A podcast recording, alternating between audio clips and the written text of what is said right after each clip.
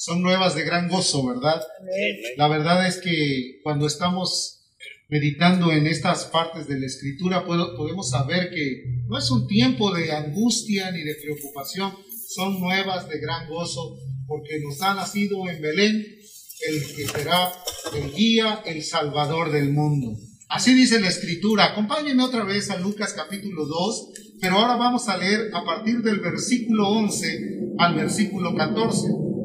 Y déle el énfasis necesario a su lectura, porque en ella vamos a comprender muchas cosas de las cuales posiblemente a veces no hemos tomado tiempo para meditarlas.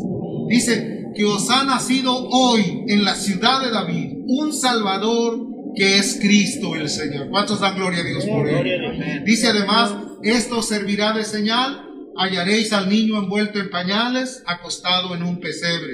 Y repentinamente apareció con él ángel una multitud de las huestes celestiales que alababan a Dios y decían, gloria a Dios en las alturas y en la tierra paz, buena voluntad para con los hombres. Gloria a Dios en las alturas. Gloria a Dios por la presencia maravillosa de aquel que vino a salvar a la humanidad, de aquel que vino a dar su vida para que nosotros pudiéramos estar vivos. Quiero que cierre sus ojos un momento, los que están en su casa, los que nos escuchan a través de las redes sociales, puedan hoy orar conmigo y decirle gracias Señor y gloria porque tú has venido a la tierra. Padre, en el nombre de Jesús, nos acercamos delante del trono de tu gracia para hallar el oportuno socorro. Te damos gloria y alabanza y reconocemos tu majestad y todo el privilegio que nos has permitido tener al venir a la tierra, Padre, para salvar a una humanidad carente de amor, carente de compasión y de misericordia, y tú te desbordaste con ello para salvarnos y darnos vida, resurgir nuevamente de en medio de la oscuridad para brillar con tu luz maravillosa con tu luz potente, Señor, en medio de la tierra. En el nombre de Jesús te damos gloria y alabanza. Sé que hay muchos temas que hablar, sé que hay muchas cosas que decir. Posiblemente hay cosas que hoy la humanidad está preocupada por entender. ¿Qué va a pasar mañana? ¿Cuál es el futuro de la tierra? ¿Será cierto que estas cosas van a suceder? ¿O habrá eh, conflictos a través de lo que se está haciendo en cuanto a lo, a lo médico, a través de las vacunas. Mucha gente está interesada, pero lo más importante hoy es poder reconocer que un día vino a la tierra un Salvador que nos iba a dar la oportunidad de tener la vida, de estar completamente, maravillosamente llenos de salud, de misericordia y de bondad. Fue la venida del Dios Todopoderoso. Yo te quiero decir que para mí me da muchísimo gusto estar aquí contigo. Me da mucho gusto el poder comprender que todo lo que Dios está haciendo es bueno y que siempre tiene un plan específico y maravilloso para nuestras vidas. Aunque nuestros corazones a veces se llenan de abatimiento, siempre Dios está listo para bendecirnos y ayudarnos. El relato que vemos es un relato maravilloso, es un relato magnífico porque está hablando de una historia real. En el mundo se comentan muchas cosas. Hay teorías de conspiración, hay mensajes que aturden, que confunden, hay rumores en la tierra, pero este mensaje fue verídico, este mensaje fue claro y específico. Y la expresión era porque os ha nacido en la ciudad de David un Salvador. ¿Cuántos necesitan un Salvador? El mundo necesita un Salvador. Si no está ese Salvador, el mundo carece de vida, carece de expresiones, carece de felicidad. El mundo necesita un Salvador y Jesús es el Salvador del mundo, es el Rey poderoso. Ahora, esta historia es verídica. No es una fantasía, no es un cuento, no es una mitología, es algo real. Sucedió. Os ha nacido hoy en la ciudad de David. Fue en algo muy específico, un día histórico, un día en que se partió el universo entre antes de Cristo y después de Cristo. ¿Cómo no? Cambió el mundo completamente. Cuando Él vino a la tierra hizo algo maravilloso, cambió todas las dos etapas entre antes y después. Un día maravilloso. Así que no es una fábula. Sí, las fábulas de Isopo, los comentarios griegos, todo eso que había, eso no tiene nada que ver o las filosofías, las filosofías que se vierten continuamente, no. Fue un día específico en la historia donde dice la escritura que César Augusto o Augusto César eran emperador de Roma y Sirenio era el gobernador de Siria. Entonces quiere decir que sí fue algo histórico, como cuando dicen en, el, en la época que gobernó fulano de tal sultano, está hablando de algo real, no es una fantasía.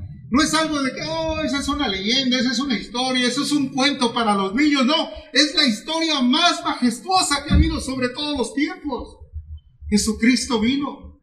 En este día, dice la escritura, que Dios planeó todo esto desde la fundación del mundo. Lo planeó para que la creación pudiera tener un soporte, pudiera saber que mientras vivimos en esta tierra, hay esperanza de sobresalir, hay esperanza para todo ser viviente, hay esperanza para aquel que se siente cansado, abatido, derrotado por las circunstancias, hay esperanza para el mundo porque ha venido un Salvador a salvar a la tierra. Aleluya el Señor. Fue planeado, desde el cielo lo creó, el Dios del cielo planeó todo este momento mágico y maravilloso, no mágico en cuanto a la actitud mística, sino algo glorioso que iba a cambiar la humanidad. Sí, en el mundo estaba y el mundo por él fue hecho, dice la escritura, pero el mundo no le conoció. Ese es el gran problema que tiene la humanidad. Jesucristo es el Salvador del mundo y vino a nacer como un ser humano, como un bebé, en un pesebre, en un lugar claro y específico. Entonces, esto tuvo un impacto significativo en toda la humanidad. La humanidad sabe y todo el tiempo, a pesar de, los, de las congojas, a pesar de los conflictos, sabe que hay un tiempo en el cual la gente recuerda la venida del Mesías como un bebé, el nacimiento del Señor Jesús. Hay muchas disputas entre que la fecha y esto, lo más importante es que Él vino a partir la humanidad entre antes y después de Cristo. Y Él vive y reina todavía, porque Él es poderoso. Fue planeado, Pablo resume todo esto como el creador del universo, el Dios todopoderoso. Acompáñame a Colosenses. En el capítulo 1, versículo 16, el apóstol Pablo describe cómo fue la realización de esta obra maravillosa. Dice, porque en él fueron creadas todas las cosas, las que hay en los cielos y las que hay en la tierra, e invisibles, sean tronos, sean dominios, sean principados, sean potestades, todo fue creado por medio de Él. Y escucha, y para Él. Vuélvelo a leer para que le entiendas, para que comprendas por qué razón es importante el nacimiento de Jesús. Porque en Él fueron creadas todas las cosas, las que hay en el cielo, los que hay en la tierra, las cosas visibles, las invisibles, sean tronos, sean dominios, sean principados, sean potestades, todo fue creado por Él, por medio de Él, y dice también, y para Él. ¿Cuántos dan gloria a Dios? Fue creado para Él. Todos fuimos creados para Él. Todo sucedió en un lugar específico, en la ciudad de David. Esa ciudad aún todavía existe, la ciudad de David. Allí ocurrió la obra majestuosa del nacimiento del Mesías. En una ciudad en la región de Nazaret. Por eso le decían el Nazareno. El nombre de la ciudad, Belén, conocida como la pequeña ciudad. Belén Éfrata, la más chiquita, la insignificante. Sí, aquello que pareciera ser como incontable en medio de la sociedad, ahí vino a nacer el Mesías. La ciudad donde vivió Isaí, el padre de David, donde se manifestó toda esa gloria maravillosa y donde el Mesías, el Rey de Gloria por excelencia, iba a venir a nacer. Su padre David, el gran rey de Israel, en Belén de Judea, en la pequeña ciudad. Fíjate cómo la menciona el profeta. Miqueas capítulo 5, versículo 2. Le da una mención de algo posiblemente en los tiempos actuales como algo insignificante, pero ahí estaba la gloria. Hay ocasiones que la humanidad ve al pueblo de Dios como insignificante, pero déjame decirte que el pueblo de Dios es aquel que conoce a su Señor, se esforzará y actuará por él. ¿Cuántos dan gloria a Dios? Amén. Miqueas 5, verso 2 dice, pero tú, Belén, Éfrata, pequeña para estar en las familias de Judá. De ti me saldrá el que será el Señor de Israel. ¿De dónde saldrá? De Belén Efrata, el que será el Señor de Israel, el Rey por excelencia. Y sus salidas son desde el principio, desde los días de la eternidad. Todo el tiempo la manifestación de Dios será notoria a través de esa majestad y esa gloria suprema y maravillosa. Dios es el Salvador, pero también es el Señor. Mucha gente quiere un Salvador, pero no quiere un Señor. Muchos dicen, yo quiero un Salvador, necesito un Salvador, pero no quiero tener a un Señor. Porque tener un Señor te implica obediencia a Él. te implica caminar en rectitud. Te implica que tú te, te manifiestes plenamente para Él. Que vivas para Él. Que le obedezcas. Que le honres. Que le bendigas que lo puedas apreciar como el Dios Todopoderoso. ¿Cuántos dicen amén? Mateo 1, 21. Dice la escritura, y dará a luz un hijo y llamará su nombre Jesús. Y dice, ¿por qué? Porque Él salvará a su pueblo de su pecado. ¿Cuántos dan gloria a Dios? Vino a salvarnos del pecado. ¿Qué es el pecado? Es la infracción a la ley de Dios. ¿Qué es el pecado? Es la desobediencia a la verdad.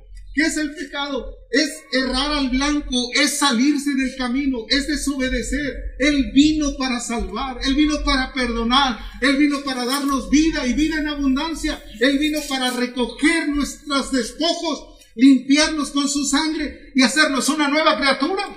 Él es el Todopoderoso. Hermano, hay que tener temor, hay que tener amor y hay que tener disposición para poder seguir a Dios amor, porque Él nos amó primero.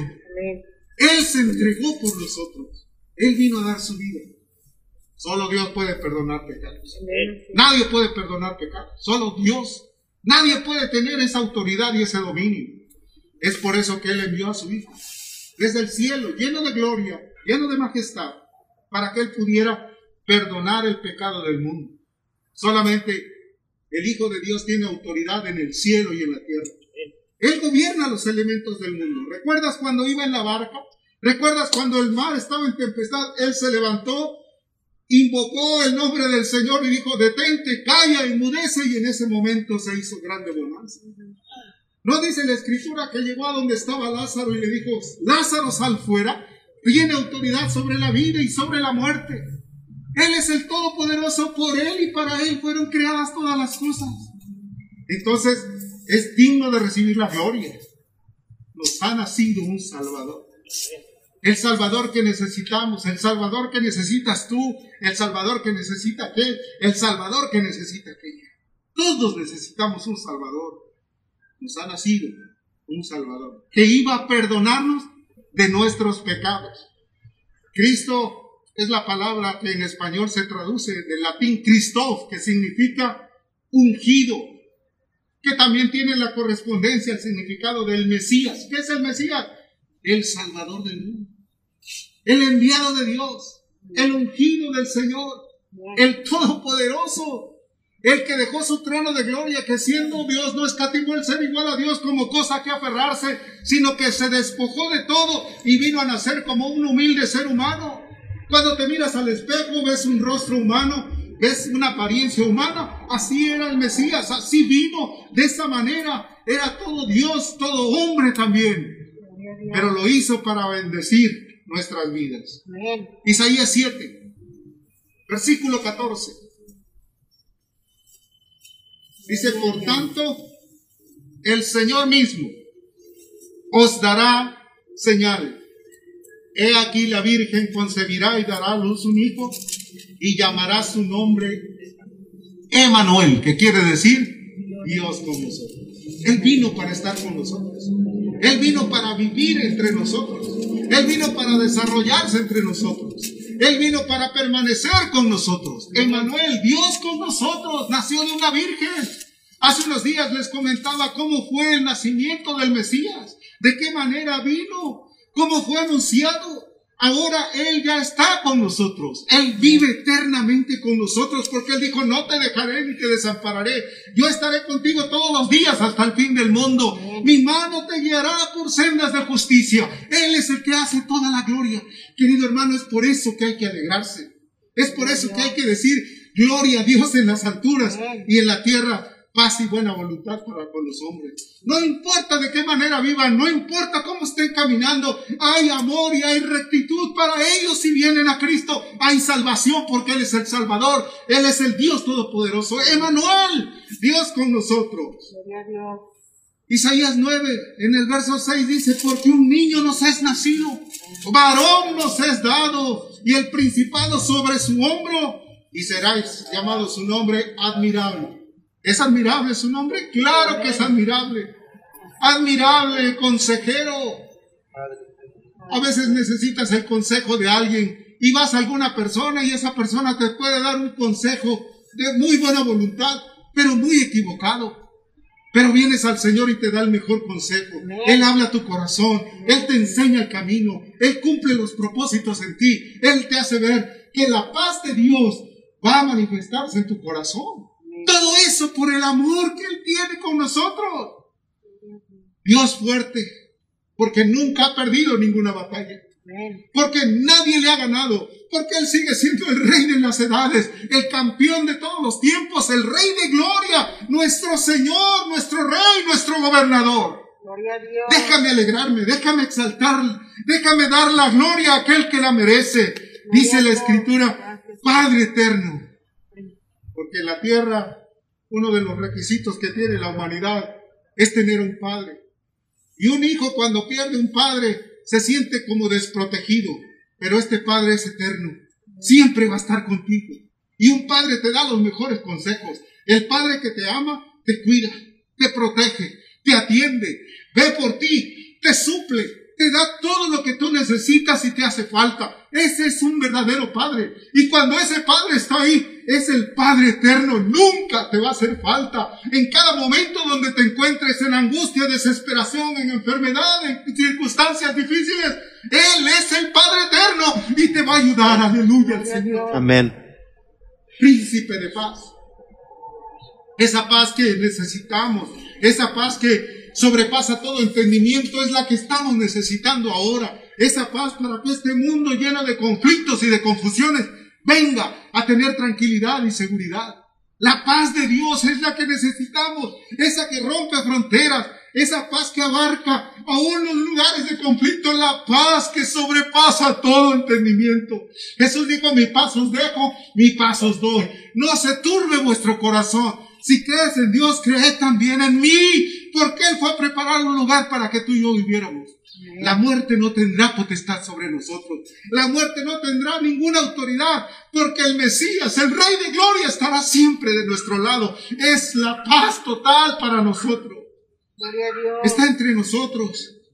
Debe ser digno de admiración. Hermano, a veces el cristianismo ha perdido la ruta. Están buscando otras cosas, están buscando otras doctrinas, están buscando cualquier cosa cuando el verdadero camino es Jesucristo, la verdad y la vida. En Él está basado todo el reino y la gloria de Dios. Este mundo necesita el consejo de Dios y no del hombre. La paternidad no tiene fin, estará siempre de nuestro lado. ¿Cuántos extrañan a un padre? Muchos de ustedes posiblemente recuerden a su padre y lo extrañen y aprecien mucho que todavía está con, ustedes.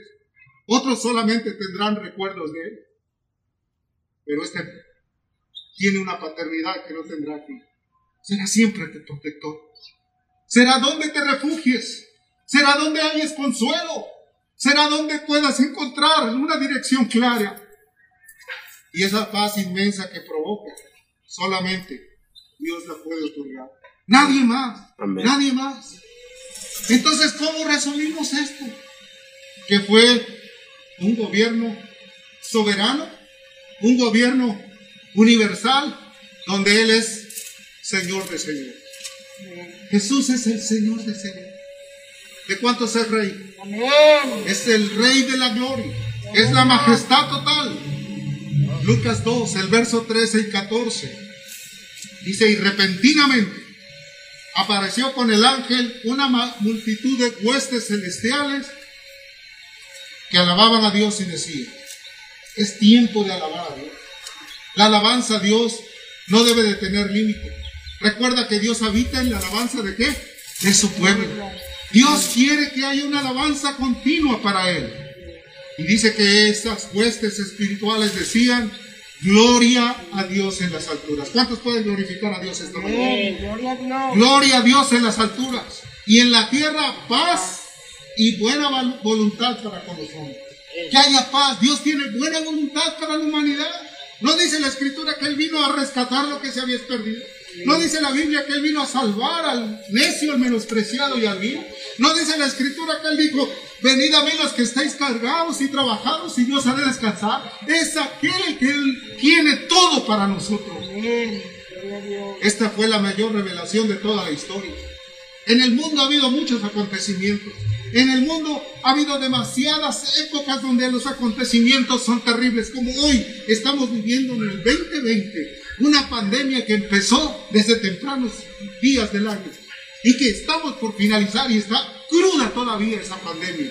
Es un acontecimiento, pero el mayor acontecimiento es que vino del cielo a nacer el Hijo de Dios que iba a salvar al mundo y que al menos a nosotros nos ha salvado. Alabado sea su nombre. Nos ha dado la vida, la revelación de la gloria de Dios, la majestad, la exposición de toda la bondad y la bendición que Dios tiene. Incluso en las alturas, dice la Escritura, denle gloria al Rey. Porque Él vino a traer paz al pueblo de Dios. Él vino a traer bendición a nuestras vidas. Y vino a exponer un reino que es sobre todas las cosas. Isaías 9, en el versículo 7, dice la escritura, lo dilatado de su imperio y la paz no tendrán límite. ¿Cuántos dan gloria a Dios? Su imperio no tendrá límites. Llegará a todos los continentes del mundo. Este evangelio será predicado a todas las naciones. En todo lugar seguirá predicándose el evangelio. No tendrá límite sobre el trono de David y sobre su reino, disponiéndolo y confirmándolo en juicio y en justicia, desde ahora y para siempre. ¿Y qué dice? El celo del Señor de los ejércitos hará esto. ¿Cuántos dan gloria a Dios? Su imperio, la paz, no tendrán límites.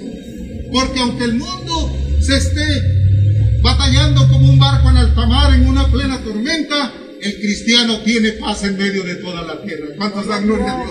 Se gozan y se regocijan por la paz y la tranquilidad.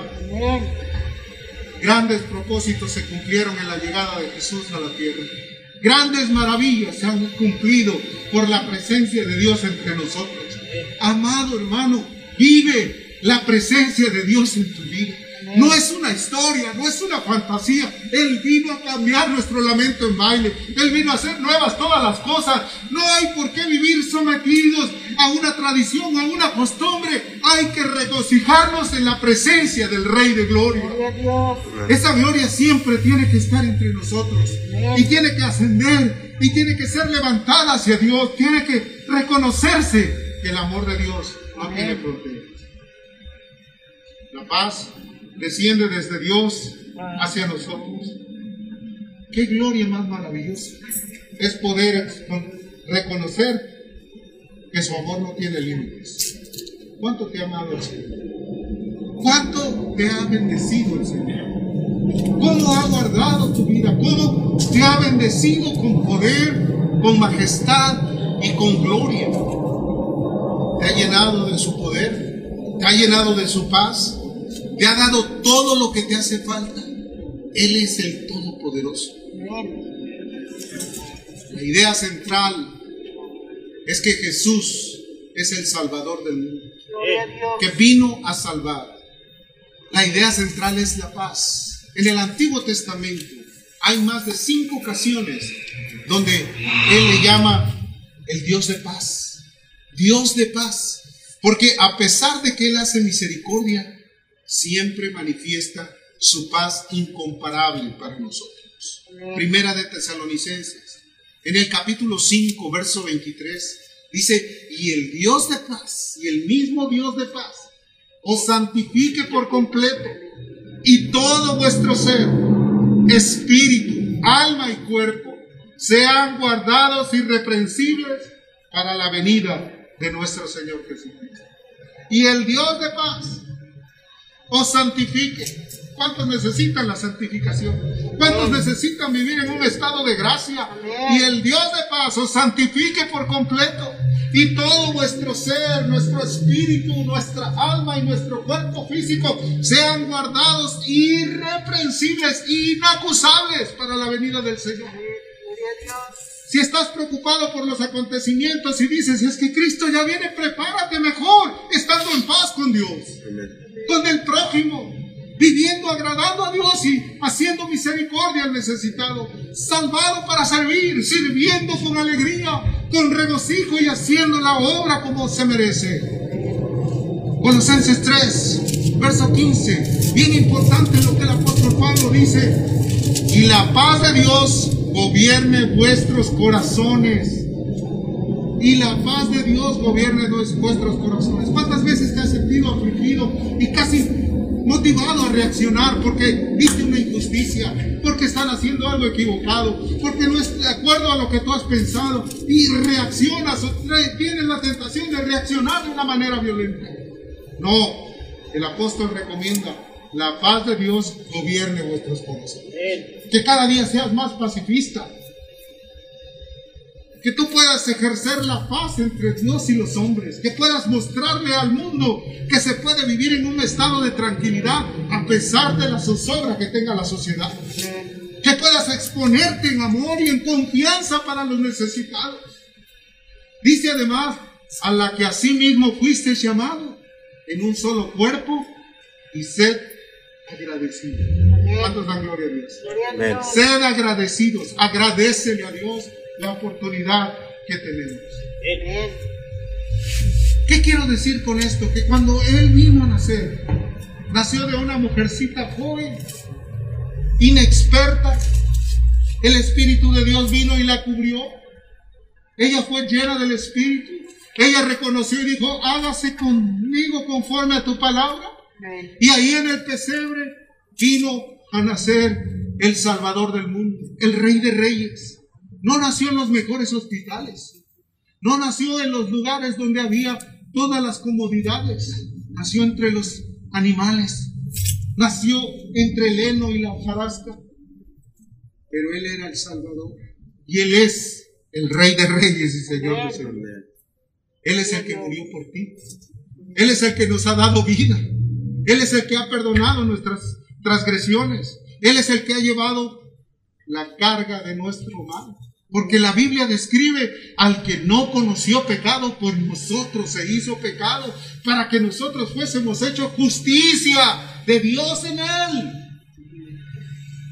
Querido hermano, déjame decirte que Jesucristo es el Señor, el Salvador, el Mesías. Gloria a Dios en las alturas. Y en la tierra paz a los hombres de buena voluntad. Necesitamos la paz de Dios. Necesitamos en este tiempo en el cual la mente se puede turbar por tantas preocupaciones. Tantas vidas han sido quitadas en medio de la tierra. La pandemia ha cobrado una inmensidad terrible en el mundo. Pero Jesús sigue siendo el Salvador de la tierra. Jesús sigue siendo el Señor. A Él hay que correr con alegría. En Él hay que refugiarse. En Él hay que tomar todas las medidas de seguridad porque Él es el Todopoderoso. Él quita todas las necesidades que tengamos. Y quizás la necesidad más básica que tengamos en medio del, mundo es que tengamos paz. Él es el Dios de paz. Él es el Todopoderoso. Esto debe de fundamentar nuestra búsqueda. No tienes por qué correr a ningún otro lado. No tienes por qué buscar en otro camino. Jesucristo es el camino. Es la verdad. Es la vida. Y si vamos a Él primero, las experiencias de paz serán una realidad entre nosotros. Porque estaremos confiados y seguros. Romanos 5, el versículo 1, dice algo muy importante. Dice, justificados pues por la fe tenemos paz para con Dios. Quiere decir, tienes una relación de armonía. Qué terrible cuando no tienes paz con alguien, no lo puedes ver ni a los ojos. No puedes ni establecer un diálogo. No hay comunicación, no hay afecto. No hay una verdadera comunicación, pero cuando tienes paz con alguien puedes presentarte con seguridad, viéndole a los ojos, hablándole plenamente en confianza. Dice la escritura, y la paz justificados pues por la fe, tenemos paz para con Dios. ¿Por medio de quién? De nuestro Señor Jesucristo. A través de Él encontramos acceso directo al Padre. Ya no tenemos por qué recurrir a alguien para decirle que nos ayude. Ya no tenemos que ir a un hombre para pedirle que Él nos perdone de nuestros pecados. Vamos directamente. Porque la Biblia dice que cuando Jesús dijo consumado es, el velo se rasgó en dos y tenemos acceso directo al Padre a través de Jesucristo. Querido hermano, la historia más fascinante de todos los tiempos, que Jesús vino al mundo a salvar a los pecadores, de los cuales yo soy el primero. Amén. Que Jesús vino a dar su vida por nosotros. Que Jesús vino para llenarnos de paz y de armonía en medio de la tierra. Que a pesar de los conflictos, seguimos viviendo en paz. Y esto es a través de la fe. Justificados, pues, por lo que. Habiendo sido justificados, tenemos una entrada directa a la presencia. No por obras, para que ninguno se gloríe. No es porque yo hago esto, porque yo hago aquello o porque voy a hacer, no. Es por la fe. No por la tradición tampoco. O porque es que yo la respeto mucho, yo la guardo. No, no es por tradición, es por la confianza que tienes en Dios. Dice la escritura que tampoco es por ser miembro de un grupo, sino por ser parte de la familia de Dios por haber sido rescatado de la vana manera de vivir, por haber sido lavado en la sangre del Cordero, por haber entendido que Jesucristo es el, Rey de Gloria. Tampoco son por las obras de piedad, porque Él quiere ver primero nuestro corazón. Tampoco es por, por parentesco, es que yo soy de esta familia, no, no. Es porque Él, a través de su sangre, nos limpió y nos hizo aceptos en el amado. Nos trasladó del reino de las tinieblas al reino de su amado Hijo para hacernos una persona común. Amén. Jesucristo os ha nacido. Y no te quiero decir que nazca en tu corazón porque tú ya debes de vivir plenamente identificado. Vino a vivir para hacer el cambio glorioso en toda nuestra vida. Querido hermano, ¿Qué más podemos decir? El Salvador vino a darse por nosotros y vino a darnos vida y vida en abundancia. Que Dios te bendiga, querido hermano. Dios guarde tu vida, que tengas un buen tiempo de agrado, que reconozcas que el sacrificio, el nacimiento, el ministerio y sacrificio del Cordero fueron suficientes para que tú vivas haciendo la voluntad de Dios. En el nombre de Jesús, vamos a orar. Padre, gracias te damos en el nombre de Jesús por este tiempo que nos permites, por la oportunidad de acercarnos al trono de tu gracia, por predicar tu palabra, por hacer notorio tu nombre. En el nombre de Jesús, te damos gracias por haber venido a la tierra, porque eres el Salvador de nuestros vidas. En nombre de Jesús.